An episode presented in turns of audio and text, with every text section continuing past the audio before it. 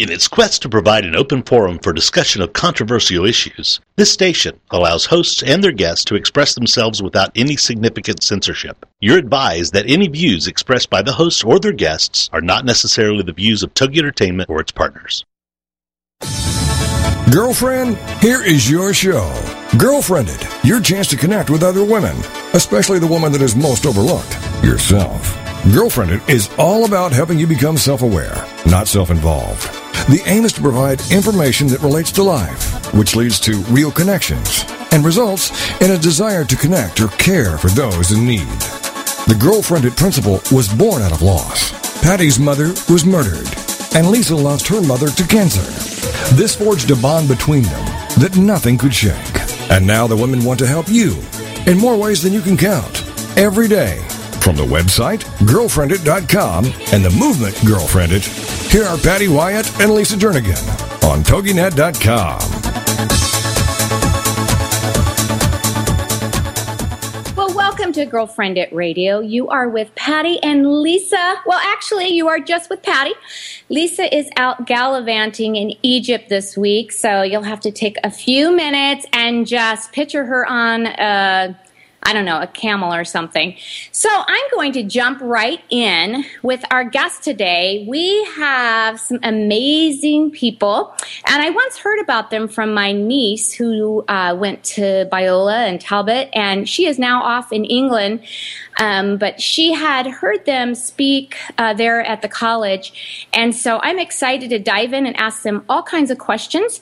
And it, we have Dale and Jonalyn Fincher from Soulation. And they are creative communicators and out of the box thinkers. They are authors, speakers, and founders of Soulation.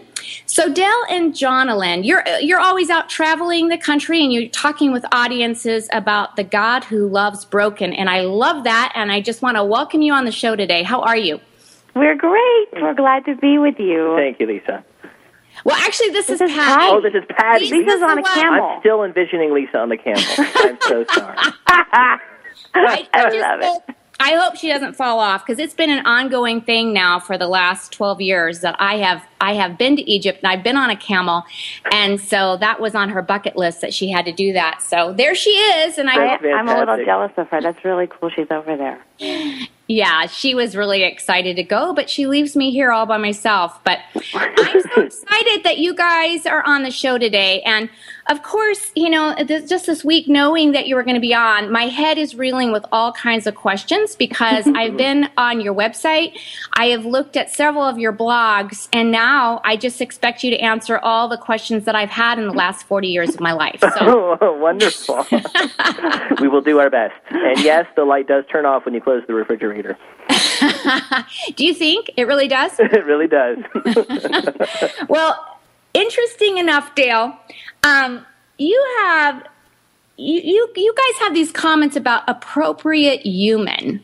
And what exactly does that mean? Like I have to like you know, for people like me that are simple minded, Right. I have to take those words and dissect and go, okay. right. What is appropriately human? Yes, the what uh, the, the Christian human? art critic uh, Hans Rookmaaker made a statement that I think is provocative, but I think what really we we need to take it seriously. He says Jesus did not come into the world to make us Christians; he came to make us fully human. Mm. And what I think the trap that many Christians easily fall into is we start thinking of our Christian experience as though we became a different kind of species when we came to Christ, or we joined a special club, and so now my identity is something that is is different from an- anybody else's. But God made us human from the very beginning.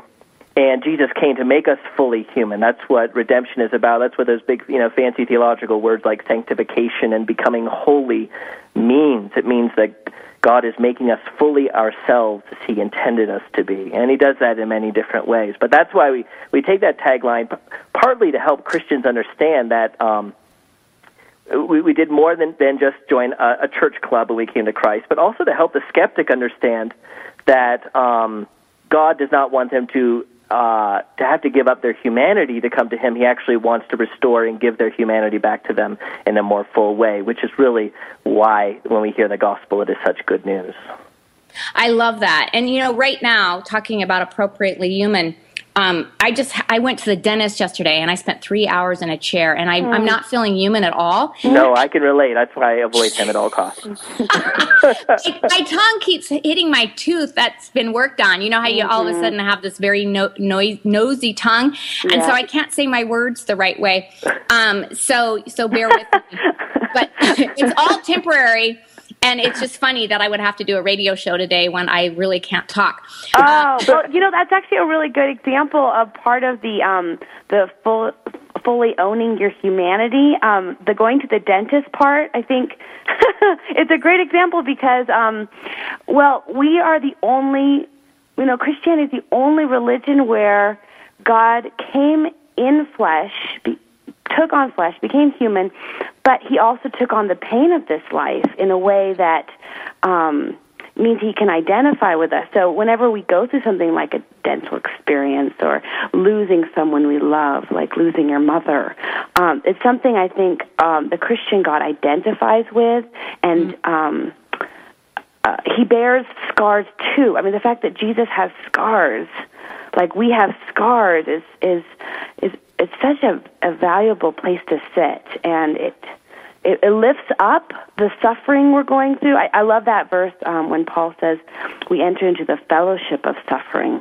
Mm. And never, we're not alone in it. And even you saying it, your tongue is nosy and going to those little spots in your mouth. I so identify with it. I'm there. I love the word I picture. I know that. I know that feeling. I think probably everyone listening knows that feeling of um, wanting to go back to that spot that hurts. The dentist then becomes a metaphor for what our future redemption is like when all of our teeth shall be well. That is so true. And you know, you said you know we all want to go back sometimes to that pain. And and Jonalyn, just like you were saying with my mom, today actually April nineteenth is the twelfth anniversary of my mom's death. And it's interesting enough because I grew up in a Christian home. And I'll never forget sitting there with a, a, a group of pastors, and they when they were praying, they were saying making comments like this is God's perfect plan. And I remember sitting there mm. getting so angry with Yeah. that, even Yeah. though we know this is and God, you you know, allows these things to happen. And just like it says in Scripture that Satan intends to harm us, but God will use it for good. You know all of that intellectually. But to be sitting there and hearing that, it, what I really grasped onto was when people said, you know, Jesus wept. And he, just like you said, he goes through that suffering with Yeah. us rather than hearing, this is God's perfect Oh, plan. that's one of the worst things to say to someone in suffering. I, I, I, I it's it's tragic to me because you, it's not our place to tell people when they're ready to say God is using this for good. Because in the midst of the suffering, you cannot see any of the good. You have to be. st- You need to sit with that person in the suffering. I know when I'm suffering, I don't want anyone to say that to me because that's my right and my choice to say that when God has brought me to that place. Yes. You know, we have to. I mean, it was Joseph the one who said, "You intended evil for me," to his brothers, but God meant it for good. But you know, that took decades for him to get there, and to slap that kind of. um and it's really not comfort. I, um, it makes my heart hurt to Well, hear it that was you still it was still evil, that. and that's that's why Joseph could say it. He said, "I'm still calling what you did evil," and that's what it was. I, I lost my mom in uh, 2003, so it'll be nine years in October, and she, she died of cancer. And uh, you're right. It's we we grieve because we've lost something, and to think that God wants to snatch such beautiful people out of our lives because He has a perfect plan really smacks strangely of when we think of the love of God and what He's up to. He is definitely a God who redeems, and death is part of the fall, unfortunately. But to say, you know, and, and the fall was not part of God's perfect plan. Now, I, I know some people come from a theological tradition that will say it was, but uh, um, that's not mine. Yeah, my mom used to, you know, for her own comfort, she used to say, "Everybody has their appointment with God, and I'm not going to be early or late." Mm. And that is the part of the story God is writing for my mother. But there obviously is a larger story that's also going on behind the scenes for God to reconcile the entire entire world to Himself. Mm. Mm-hmm. But it's no good when people give us these little these little cliches because we grieve because we lost something, not because not because there, there's some sort of perfect plan floating around that um that we hope to be a part of. And that's so true, Dale. And I think uh, that just leads into my next question. Um, you know, it's so hard sometimes to share our faith without losing our, our friends. And it's because um, many times those friends have that perspective because it's been another Christian, maybe that you know claims to be a Christian, or they are believers that have said things like that, and it stops them. It's like this wall that they can't get beyond. So, why is it so hard to share our faith, especially for you know those of us who have kids and they're coming to us going, "Mom, you know, I really, I really struggle with this. How do how do I share my faith and still have them not feel like they're a project or something. Mm, right. right. No, nobody likes to feel like a project, like you just came to them because they were a fixer-upper, and you're going to then you know flip them and then sell them off to somebody else like a house. mm-hmm. No, I, and I think that, that those little moments in which you know we, we we as Christians will say these cliches, and I, I think there's so many people turned off to the faith. It's not because they haven't heard; it's because they've heard it badly. I think so many atheists today, uh, they don't need apologists telling them, you know, that God exists. They need a Christian to come along and say that you really are loved by this God, and I'm sorry so many Christians were treating you poorly. Um, but but those are dehumanizing moments. Anytime we're dehumanizing somebody else by by using cliches, by using bad ideas, by by invalidating their pain, we are not coming to them the way God comes to them with His tender hand, in which He He will come to them and, and sit in their pain. So I think that that is part of where the turnoff happens is we end up not seeing the other person as a human like we are and meeting them where they are at and getting into their shoes. One thing I've known I've noticed that um it helps me a lot in talking about Jesus with others is um is remem- remembering that Jesus isn't in heaven looking down on me biting his nails, make wanting hoping, you know, praying that I get it right. You know, this isn't riding on me first.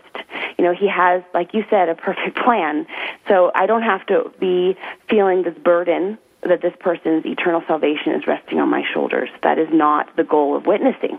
Um, you know, witnessing itself comes kind of from a, it's like a, a, a term used in the court of law. You put somebody in a box and you say, tell me what you saw. Were you there? Did you see what happened? What did you see? To tell the truth as you experienced it. That's what witnessing is about. So I think each of us, and this is a big theme of my writing and my work, is that each of us is, has been made in a human way that is unique fingerprint of God on this earth. There's only one you and one me, and we will each share Jesus in a way that is different from each other. And the way you've connected with Jesus is different than the way I have.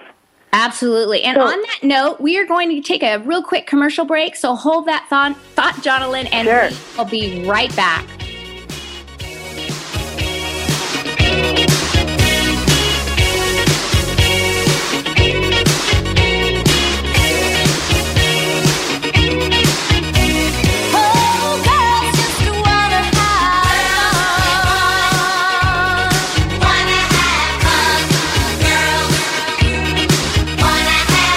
This is Girlfriendit on TogiNet. Don't forget to tell your friends to check it out on girlfriendit.com.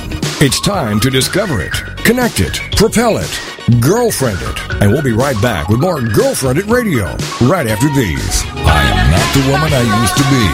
I'm free with Minister Diane Jones. Monday nights at 10, 9 Central on TogiNet. This is your chance, ladies, to hear stories of hope and healing from someone who's been there. Someone who has fought back from the horrors of incest. Minister Diane's innocence was stolen from her in the land of alcoholism and mental illness, which led to her being emotionally, physically, and sexually abused by her parents. Yet in spite of this trauma, she has gone on to become a successful wife, mother, registered nurse, and minister of the gospel of Jesus Christ. I'm not the woman I used to be. I'm free is a straight up show to enlighten you and to lighten your load. Do not let the weight of this world or the things that have happened to you control your life. For more on the show and Diane and her book, The Story of Me, email her directly from her show page here on TogiNet. Then join us for I'm Not the Woman I Used to Be. I'm Free with Minister Diane Jones. Monday nights at 10, 9 Central on TogiNet.com. Congratulations on being the proud owner of an adorable, soft, cuddly, sweet smelling, smiling, cooing, hungry, tired, gassy, screaming little bundle of joy. So now what? Where's the owner's manual for this thing? Where are my instructions? Right here. It's baby and toddler instructions with Blythe Lipman on TogiNet.com. Infant care specialist Blythe Lipman has worked with babies for over 20 years and works extensively with new parents, providing workshops, in-home visits, tips, and daily phone calls to ease those frazzled nerves. With baby and toddler instructions, you can get the advice you need on how to survive and enjoy your baby's first year. For more information on Blythe and how she can help you, go to babyinstructions.com. From 32 ways to stop a baby from crying to 14 ways to get a baby to eat and so much more. It's Baby and Toddler Instructions with Blythe Lipman on TogiNet.com.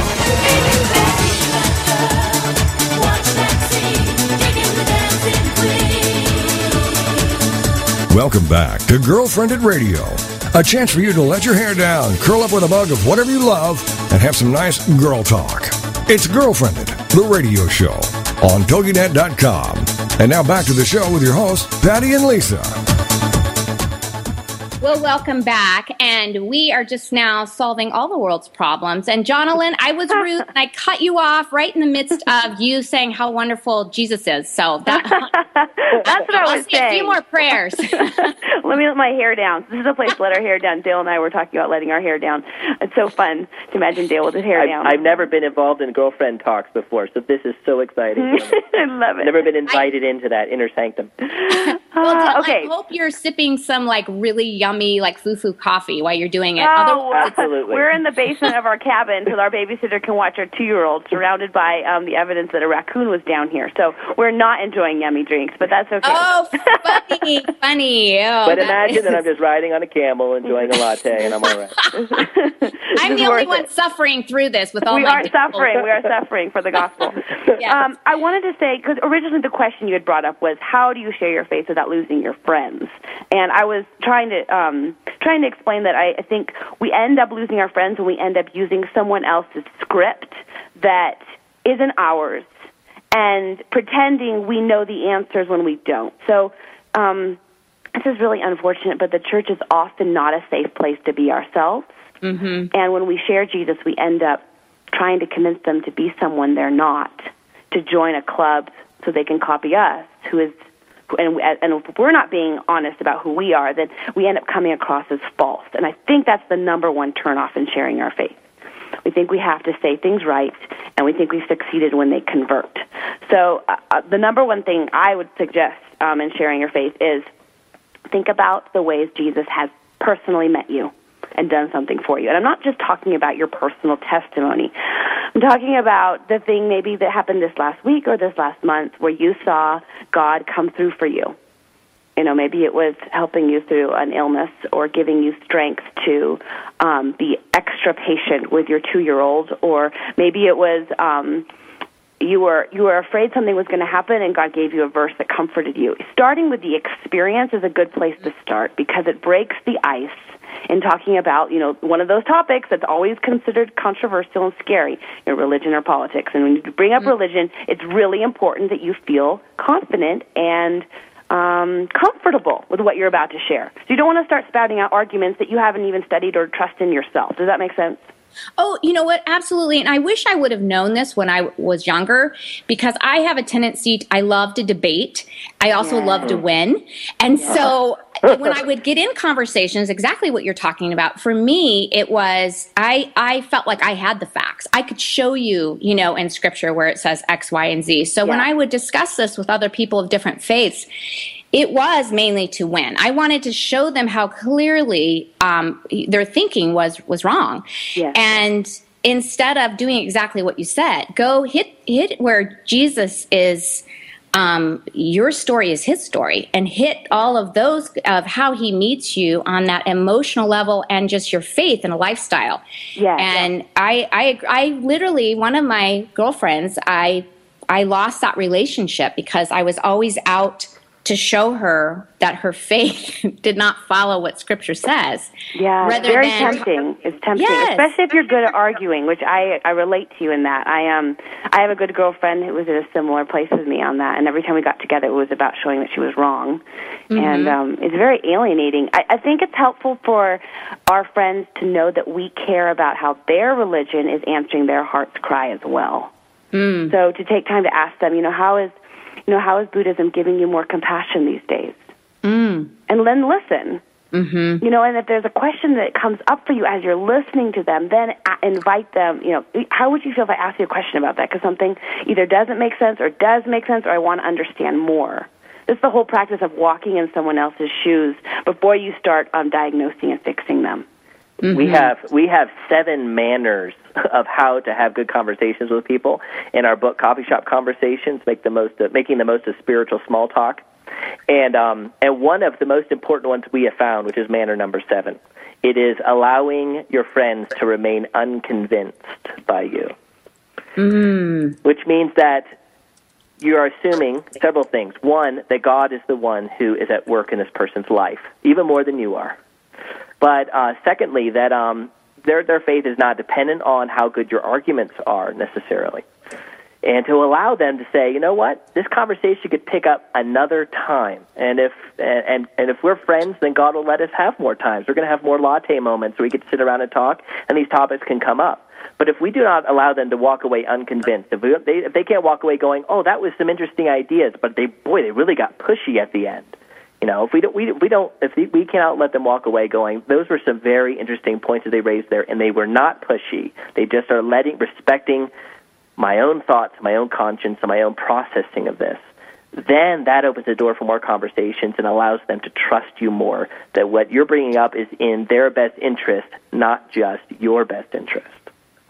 well, and then that goes into a, another question. So it, it's what's in their best interest. Let's say you feel that, you know, God has put somebody in your life first season to have an impact on and and this person just keeps they, they they're just not choosing Jesus. If you walk away from them eventually, then they do feel like they were just a project to yeah. you. Mm. Well, I think the whole problem with that um, is the first thing you said. You think God has brought them into your life to have an impact. I think there's a problem with that statement, and I think this is something it's it's very humbling to me because I have tended to see relationships in that way until more recently. Um, I don't think we can expect to impact other people unless we are open to them impacting us. In other words, I don't believe in drive-by acts of charity anymore. Mm-hmm, mm-hmm. So if I'm going to be going to help serve soup at the homeless shelter, what am I expecting to learn from these men and women who do not have homes? Because if I only expect to give them all my gracious charity, then I am not serving in the name of Jesus. Mm-hmm. I'm just looking my long, at, down my long nose at them. Mm-hmm. So whenever yeah. we meet somebody, if we think Jesus wants us to share him with them, we also need to ask ourselves, what about them shares the image of God with us? Because every person, I don't care what their beliefs are, is made in the image of God and everybody has uh, a unique. I like to talk about the sparkle we each have, we share. That's what makes girlfriends so fun. You know, learning the things that make them tick and how they're so different from us, and it makes us say, "Wow, it's so cool. You you're like that. I'm not like that," and we admire that, and, and we also learn about God through that. So when we meet somebody, and if we want to share Jesus with them, is to first take time to get to know what about them tells us more about God and His nature. And, and then when we're with them, we're not just thinking, how can I give them my faith, but how can I give them myself? Mm-hmm. It's more than just and about you know what that's really profound and i really that that's something that you you want to scream from the mountaintops because Mm-hmm. once again where were you guys in my 20s because I was five. I was, Just hey hey i'm only 25 um, Oh, okay, never mind. I look at, I listen to you guys, and so many times, and, and you know, we go into uh, strip clubs and we bring cupcakes to the strippers, and just you know, just I want to go with you. I want to go with you. I've always wanted to do something like that. It- I want to go and interview. You have to go in with your the way you guys are thinking and with that thought process, Mm. because forever I was going in, going, okay, we We're going to rescue them. Yeah. We are going to give them Jesus, and it, it you know, forever it, it's with that mentality. It's it's sad because Well, it's very easy to do. It's, you know what? It reminds me a little bit of imperialism. The Yes. idea that we're going to go into these um, this culture where they're backwards. They're they don't know not just Christianity, but they don't know how to wear suits, so they don't know how to speak English. They don't know how to have good manners at the table, and we're going to fix them with not just our religion but our culture. We're going to show them how awesome we are. Well, and then when you go there and you're just listening, it's funny because I would come home and I would tell my husband different things that this one particular gal was sharing with me on because she was struggling with her daughter and relationships, and so she was sharing, and I was learning quite a bit on on you know what to do with my own daughter because she was Wow. you know sharing about her and her mom and different Yeah. relationships, and my husband said, "Should I be concerned that you keep coming home with tips from strippers?" and that is exactly what That's you guys it. are saying. That's it. That's the exact the problem right there. Is that we don't think that a stripper or an exotic dancer, as I'm sure they'd rather be called, is somebody who might have some relational awareness, which is really bigoted of us. yes, yes.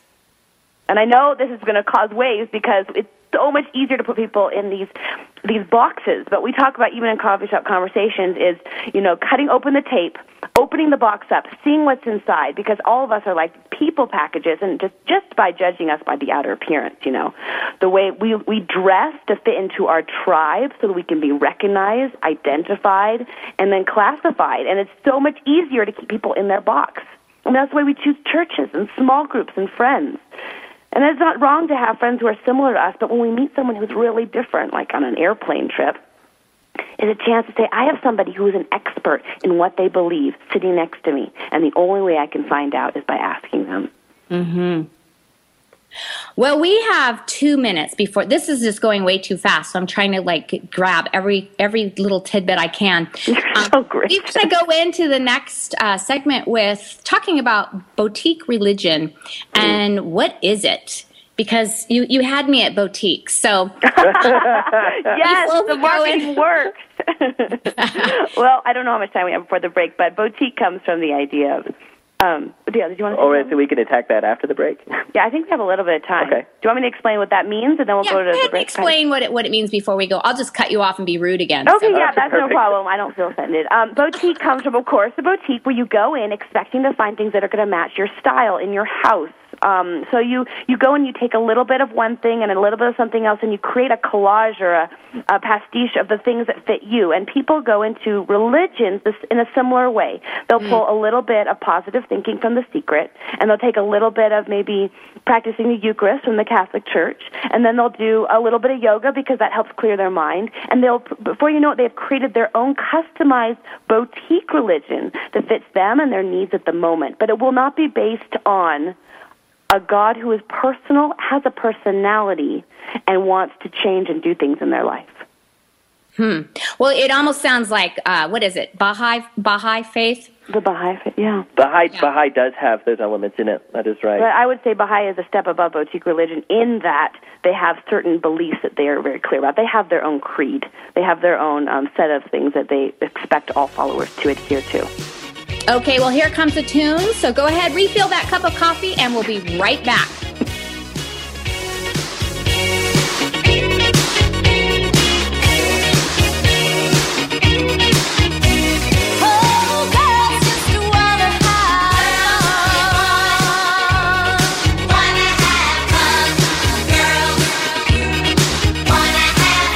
This is Girlfriendit on TogiNet. Don't forget to tell your friends to check it out on girlfriendit.com. It's time to discover it, connect it, propel it, girlfriended. And we'll be right back with more Girlfriendit Radio right after these.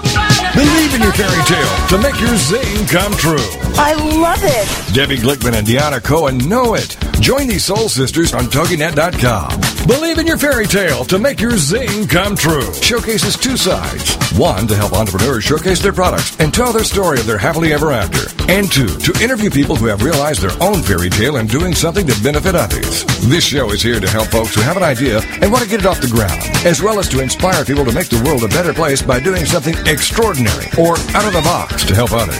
Both of these entrepreneurs have their own businesses and websites. With more information on their passions and successes, first for Debbie, fairytalewishesinc.com. And for Deanna, thenextbigzing.com. Believe in your fairy tale to make your zing come true. With the Soul Sisters, Debbie Glickman and Deanna Cohen on TogiNet.com. Get ready to laugh along with This Little Parent Stayed Home with Ali Lopreet. Friday evenings at 6, 5 Central on. This is a truly realistic, no nonsense, tell it like it is method that will have you laughing and crying, surviving while struggling, and hammering away at the hardships as you travel through the greatest journey of your life. Get empowered by joining thousands of other parents who have also decided to take a leap of faith into a double career with longer hours and half the pay simply because of the love they have for their children. Together, we are rebuilding a new economy that will support us rather than enslave us.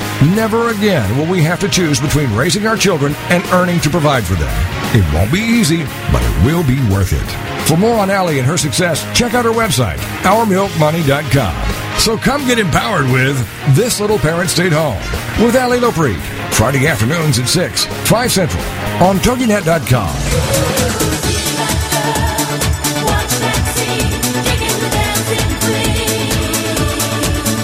Welcome back to Girlfriendit Radio.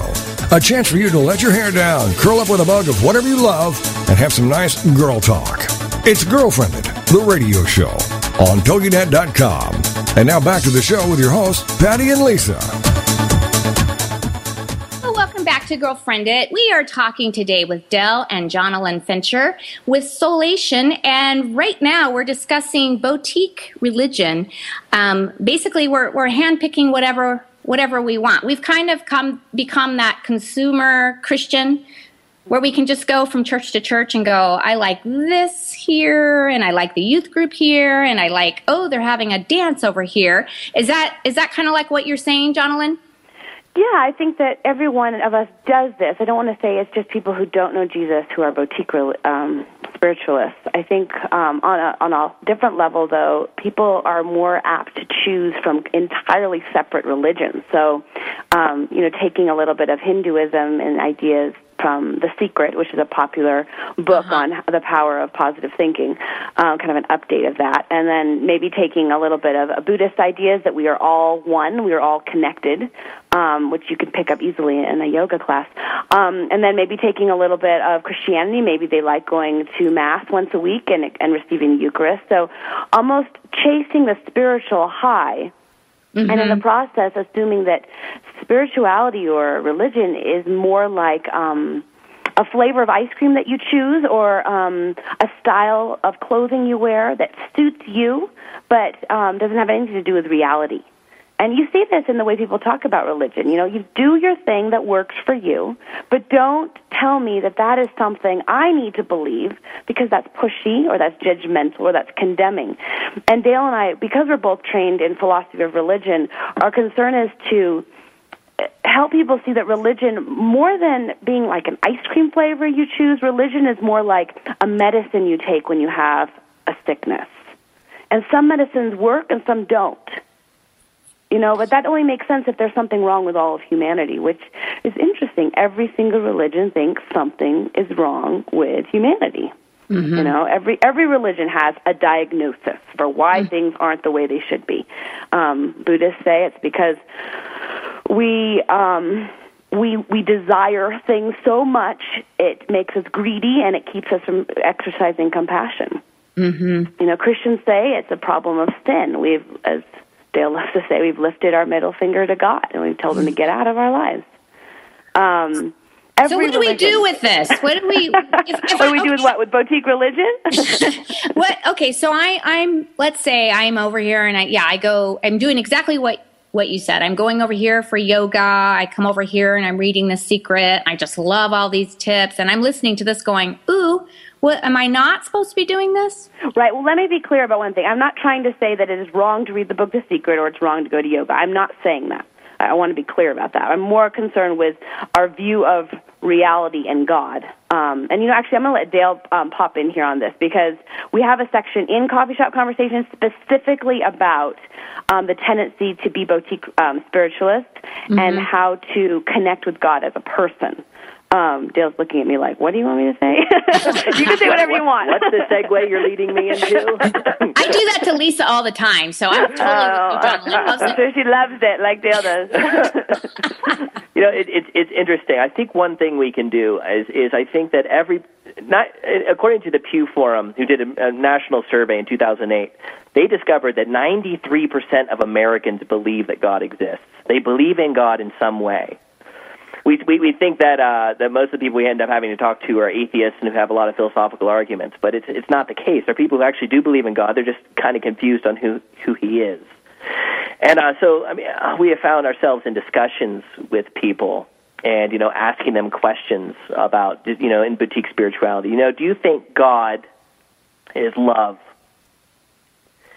And most people want to say that God is love Intuit it makes sense. Intuition. Intuition, yeah, intuition. Uh, it's in fact it's hard to come across people unless they've been really been burned by the church, or uh, just struggle with some of the judgments of God God makes in the Scripture. Most people want to say that God is love, but then you ask the question: Is God a person? And that's where it starts to to come around because somebody now is thinking like, well, you can only have love if you have a person. Only persons are loving things.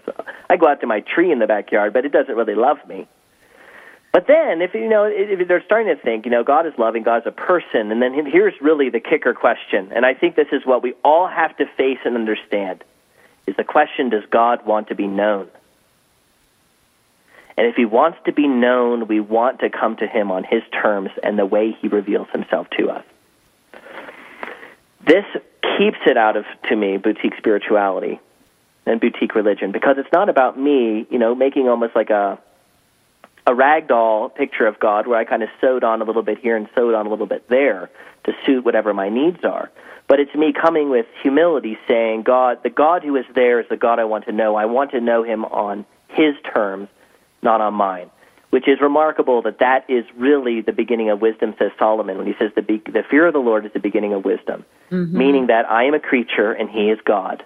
I know mm-hmm. little, he knows a lot. I need to come to him. I want to come to him on his terms. And if God wants to be known, then that's where the conversation really starts to unravel. How does God want to be known? How has he revealed who he is? Has he spoken? Is he, is he talking about things in Scripture that we want to take seriously?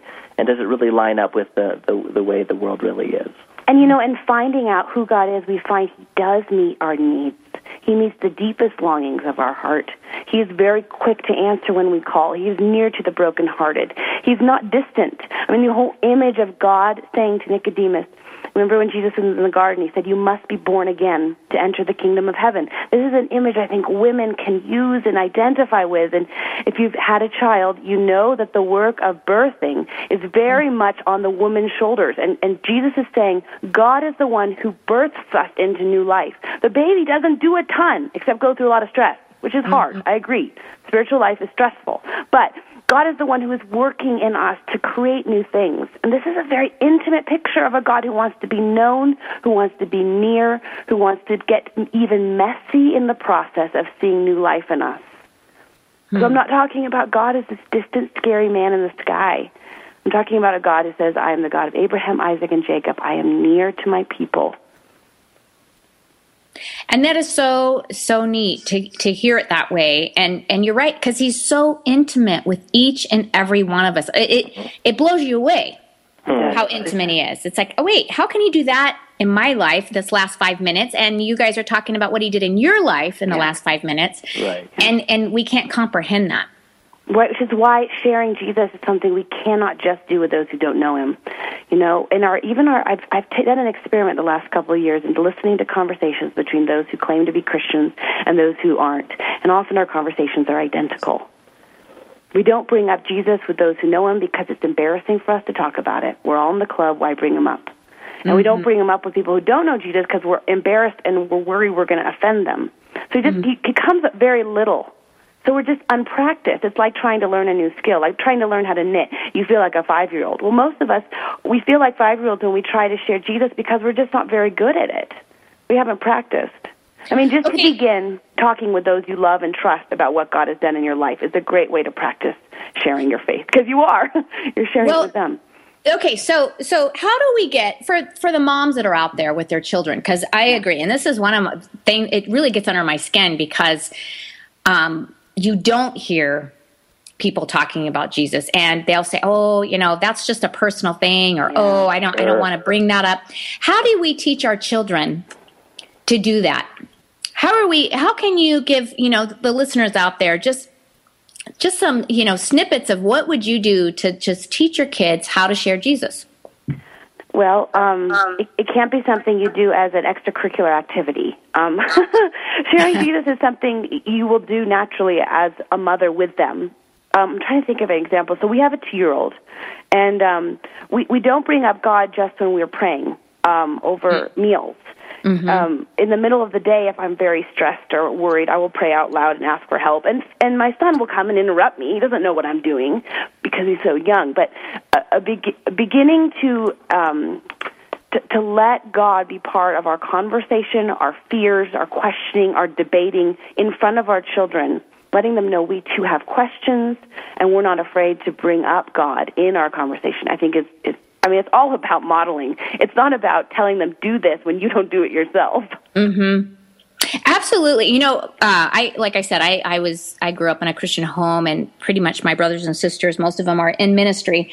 And one time, my brother brought a girlfriend home, and she later on told us, "I thought I was with a bunch of Jesus fanatics." we, you know, just at the dinner table, that's what you're talking about. You, you were having these kinds of conversations that we're we're doing right now, and it's interesting that somebody else who grew up in a Christian home was saying, "I thought you guys were Jesus fanatics." Yeah, it's very uncommon. Yeah. You're just sharing the Lord. You're just talking about, you know, ministry and just life. It's not even ministry. Right. It's life. You're right, and a lot of it is just life. I mean, I think if we we could cult, just continue to cultivate a flavor of talking about things that matter. Uh, there's so much trivial chatter that we engage in online. Like and we do it to protect ourselves because we're afraid, which is really at the core of why we don't share our faith. But go ahead. I was going to say, like we, we we're very apt to talk on Facebook that we're making cookies at night, which is great. Let's talk about the cookies for a moment. But in general, if, if, if God is drawing us into thinking about the permanent things, the things that remain the same, the things that are not, you know, burned up as wood, hay, stubble. Um, we we can meet around more trivial things like scrapbooking. But when we're doing the scrapbooking, are we more concerned about all the different cool border effects we can create on it, or are we engaging with the people around us, saying, "Hey, here's some thoughts I had recently about." Things that matter, things, a relationship that we had, something, a, a sermon that we heard at church, the questions that we're dealing with, or how, how God is meeting us in some pain, or, or bringing our own confessions into it. That's when things start really start becoming uh, more deeply human and, and more of the spiritual conversations that, that count. Well, and I was going to say in defense of scrapbooking because I love doing Oh, that. I'm not- I'm not Um, no, I know you're not, but I just want to be really clear about this because some people will take that and they will hang on that and they'll say, I don't like them because they talked about scrapbooking being trivial. And my point is that some of us, scrapbooking is the thing that makes us come alive. And when we do that, we feel that God is just grinning, grinning at us, like, yes, do that. You're so creative and you're doing that well. But scrapbook, scrapbook can become the place we share Jesus. In that, remember that scene in Chariots of Fire where Eric Liddell said, I, I, when I run, you know, the, the Yes. great, the great runner, he'd say, when I run, I feel God's pleasure. Mm-hmm. And this is something we all need to um, c- to come to terms with in our lives. What is the thing that gives us the awareness that God is smiling down on what we're doing? And I, I just, I think it's way too easy to avoid the things we're afraid of with God, the things that we're still questioning with God, and that's where real spiritual conversations start. Absolutely. This is Girlfriendit Radio. We are going into commercial break. Stay tuned.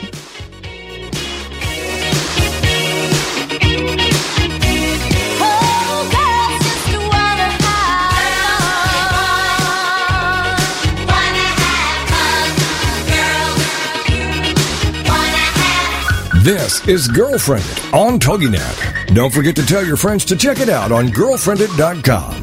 It's time to discover it, connect it, propel it, girlfriend it. And we'll be right back with more Girlfriendit Radio right after these.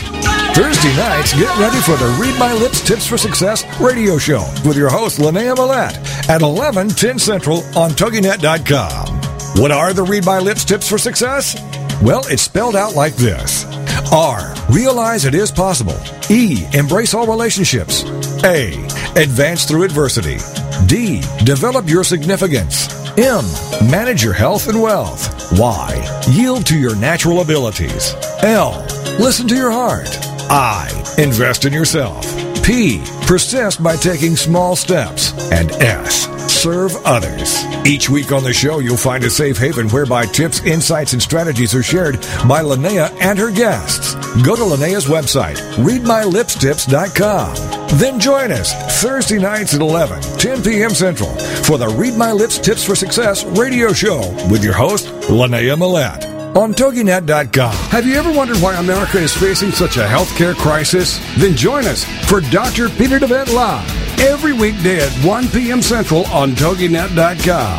Doctor, doctor, He'll answer your health care and medical questions and share with you his knowledge and opinions on topics ranging from holistic healthcare to spirituality and wellness. You'll find out about the roots of your healthcare challenges versus symptom management, the holistic approach, how the spirit, mind, and body connection is critical in both the development of illness and the solution to illness, how emotions are directly related to physical illness, and how to read your body like a book. Dr. DeVette will also go through your personal questions and how you can navigate through the illness maze. Supplements, medications, therapies, treatment options, surgeries, all kinds of things related to your health. Dr. Peter DeVette Live. Every weekday at 1 p.m. Central on TogiNet.com.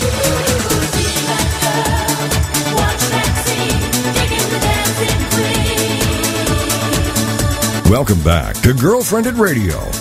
A chance for you to let your hair down, curl up with a mug of whatever you love, and have some nice girl talk.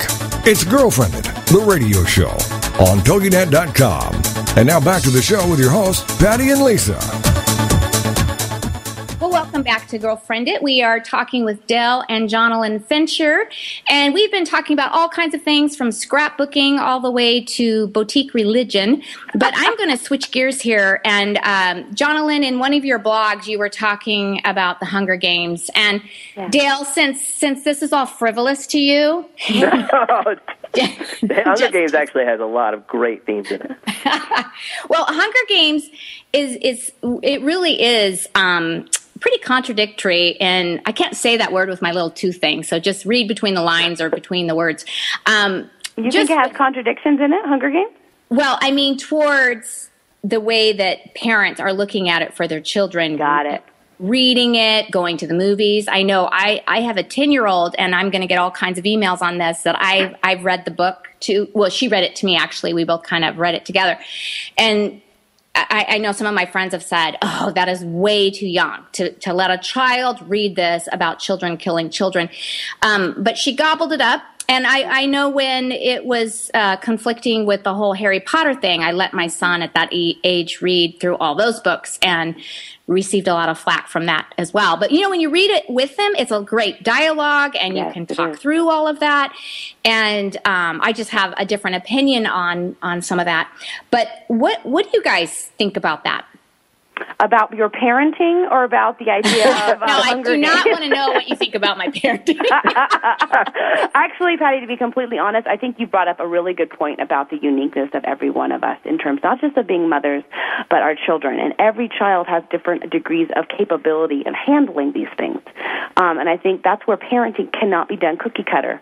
We have to study and pray and listen to our children to figure out what they can handle, what excites and interests them, and what their unique sparkle is that God has given them to shine.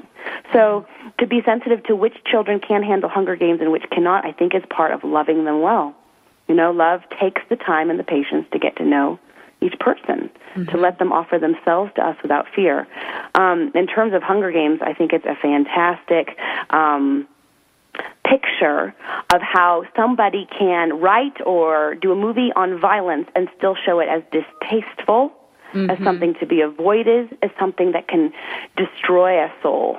I think that's one of one of the powers of Peter's line when he says, "If I have to die, I don't want it to be with them taking who I am and changing it." That is an image of God concept. Yes. That He is somebody uniquely made to do something in that world that He doesn't want twisted and destroyed. And, And- the point of literature in general, uh, which is the point of the humanities, is to make us is to make us more human. Is to hold up a, the good literature holds up a mirror to us and helps us better understand ourselves. The the brilliance of of uh, of the Hunger Games is what would it be like to live in a system that is so dehumanizing to our children, and what do you have to do to try to survive in it and then turn it upside down? And that's a powerful theme. And I think we have to deal with that every day from reality television to the gigantic government and, and, and corporate systems that we have around us. Who are we in the middle of all this? Entertainment too. I mean, these are the kinds of books to me that prepare children to end up making decisions like Dietrich Bonhoeffer did to stand against the regime of Hitler. Mm-hmm. And Yeah. it cost him his life. But he did the right thing. I mean, you don't become a Dietrich Bonhoeffer by not considering what you would do in a, in a, in a situation that is calling for your obedience or your life. You have to think through these things beforehand to have the soul strength to be able to do something about them. So I applaud you um, opening up your children's lives to imaginative literature. I think that it, it will deepen and take them much further than, than we can even understand. especially with yourself as a guide. Yeah, we're Yeah. we're all for it. Well, and I just think that it's important for our listeners to hear that that it's not just a black and white issue here. That Oh, you just don't go, "Ooh, there's violence, therefore, you know, we need to cut them off. They shouldn't read it." No, they shouldn't should see read the. Bible then, because that's full of violence. There's very few black and white things in this world. I mean, there's the Ten Commandments; those are pretty clear. But there's mostly gray things that Jesus asks us to rely on His Spirit with Him to make a decision. and to be able to dialogue you know through yeah what, what are our decisions like you Yeah. said Right, to be so able to important. put yourself in those situations and to go okay well, you know what do you think about that and what what he said what peter said here what do you you know what would you do in that situation and i think it's so significant to make our you know allow them to think and allow them to be creative in in the way that they're processing things That is how you share faith with your children. There you go. Okay, and then that leads to um, Dale. You made a comment about um, just being in God's image and and just you know painting that picture. What what about women? Um, i- i- tell us about God's image through women. Is and is it something unique from from men? Because so many times we go, oh no, you can raise your children the same way, and and there isn't that uniqueness. I mean, you hear that argument all the time. I didn't I didn't ask that question uh, very clearly, so hopefully you can figure out. I think I, said. understand, and the answer is 42. um, the the uh, Jonalyn's book, Ruby Slippers, How the Soul of a Woman Brings Her Home, is uh, addressing that very question how are women uniquely made in God's image? And we do believe that men and women are made differently. But, you know, one woman is made a little bit differently from the next woman, and from the next, and from the next. There's uniquenesses even among our, our own genders. But uh, but to the question, I mean, one of the great things I I see about women being made in God's image is um, a quality that Lynn catches out really well, which I'll let her explain, is the quality of vulnerability and vulnerability in God, which is usually seen as a liability. But in vulnerability, even on the in the physical sense, that in general women's bodies are weaker than men's bodies, and they walk about a world. I mean, if a man and a woman were to take the same dark alley on the dark streets of New York City, they would take the alley differently. They would go down it differently. They would have a different kind of posture, a different kind of approach, because they know that their bo- what their bodies can handle. And God Himself allows Himself to be vulnerable even to mankind. And the strength that vulnerability has, especially when you look at our Savior as He's on the cross, allowing Himself to have that kind of vulnerability and the beauty of it is the kind of thing that can that that as we have seen has can change the world because the power of vulnerability comes through to see that weakness really can overcome strength because weakness is a strength in itself. This is we see this throughout Scripture, and I don't think that men are not vulnerable. I think that women often have a head start in vulnerability because of the way our bodies are made. But um, I think women can be leaders in vulnerability, which means we are leaders in creativity, in innovation, in technology. Because to make new ideas happen, you need the vulnerability to try new things. Um, I think that's part of why we see women um, often venturing into new things on their own boldly, courageously, um, but taking that vulnerable step. And I think that those are all echoed in who our God is. That's right. Women are definitely more vulnerable in relationships in American culture, whether by training or whether by nature. But we see that men tend to be more uh, hiders when it comes to emotion and more guarded when it comes to the emotional life, which we need to, which I think women can example to men so men can grow in that area. That's interesting. I just read in a survey that the number one well I, I don't know if it was the number one fear uh, of course i'm gonna i'm gonna mess up the statistic what's you know completely but um, that one of the major fears in men is that someone's gonna find out they don't know what they're doing That's right. Wow, That's that's, right. so sad. What a sad way to have to live, always pretending you know something you don't. Right. I think that's that is a problem of men who are it, it just simply are insecure about who they are and what and that it's okay to have limitations. And this kind of speaks into the whole issue of sexiness, I think. You know, one of the things that's very attractive to us when we meet someone that we find sexy, or, you know, hopefully someone who's our, our spouse uh, eventually, is that we see them do something that we're like, wow, they're so capable, they're so confident, they can do that so well. Like when I wash the dishes. Yes, that's very sexy. That is very Uh, sexy. Yes. but that's just the beginning of sexual appeal. In a relationship, especially in a marriage relationship where you start to know each other's competencies areas and they're not they're not quite as cool, you know, you're like kind of ho hum about them. You realize that the thing that is most the most of a turn on in a relationship like marriage is when your spouse can come to you and express their need without blaming you or mm-hmm. expecting you to fill it that vulnerability is such an intimacy building virtue. And I think it's important as wives to share that with your husband and let them know that because so many times, you know, you see when I, I know when women come and they're, you know, talking about the issues that they're dealing with with their husband, that their husband can never come to them and, and apologize or come to them and mm-hmm. and say this is where I was wrong and it Yeah. you know it just spirals Yeah, well, we're afraid to share that we have needs too. I think the number one lie women, um, and I've, I've read, I've um, listened to this recently by Brené Brown, who does, she's an expert in vulnerability. She says the number one lie women struggle with is they want to say, I can do everything. I can do it in heels, and I can do it without breaking a sweat. And so for women to admit they have needs, to let their hair down long enough to let not just their girlfriends but their husband meet their needs. And it's vice versa. Men need to be Uh-huh. doing this too. That's what makes intimacy work. But but sometimes when uh, one spouse is weaker than another, then then, then the stronger spouse just needs to to, uh, to help teach the other just through being an example. When Jonalyn is vulnerable to me, and I find that when I'm vulnerable to Jonalyn, it opens up a lot of room between us. I mean, you see it too. Even in, go to go to an AA meeting, and the guy who stands up and says, "I'm an alcoholic," all of a sudden everybody else can kind of sigh in their souls, be like, "Oh, okay, well I have problems too, and I think maybe I could share them now." well, it's like Bruce in Finding Nemo, the big great white shark, admitting that he has issues. You know, then everyone, then then Marlin can get up there and admit it too. Well, that is so interesting. We only have a couple minutes left. This show has just flown by. And what would be just like two tips that you can just share with our listeners to really start working on in the next week or the next month? What what advice would you give them? I would say look for ways that Jesus has changed your life today. Spend your energy on that rather than nail biting that you are not doing evangelism right. Look at what Jesus has done today. Mm. Keep your eyes open. That awareness will spill naturally into others' lives. Mm. And to dovetail on that, I think that if we did just a simple thought experiment of asking ourselves, if I had nothing to lose, or if I believe that God was truly for me, that He had my back, what would I do today?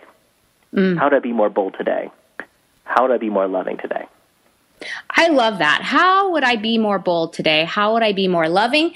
And I love it when if if I really believe God is who he says he is and he has my back. So many mm-hmm. times we we live this life not realizing God has your back. Hello. There mm. it, it- there's nothing else we can ask for. He has our back. That's right. So I just want to thank you guys for being on the show today. And once again, we are talking with Dale and Jonalyn. And you can find more information out about um, Dale and Jonalyn if you go to soulation.com and grab their book. So thank you once again, and we'll talk to you next week.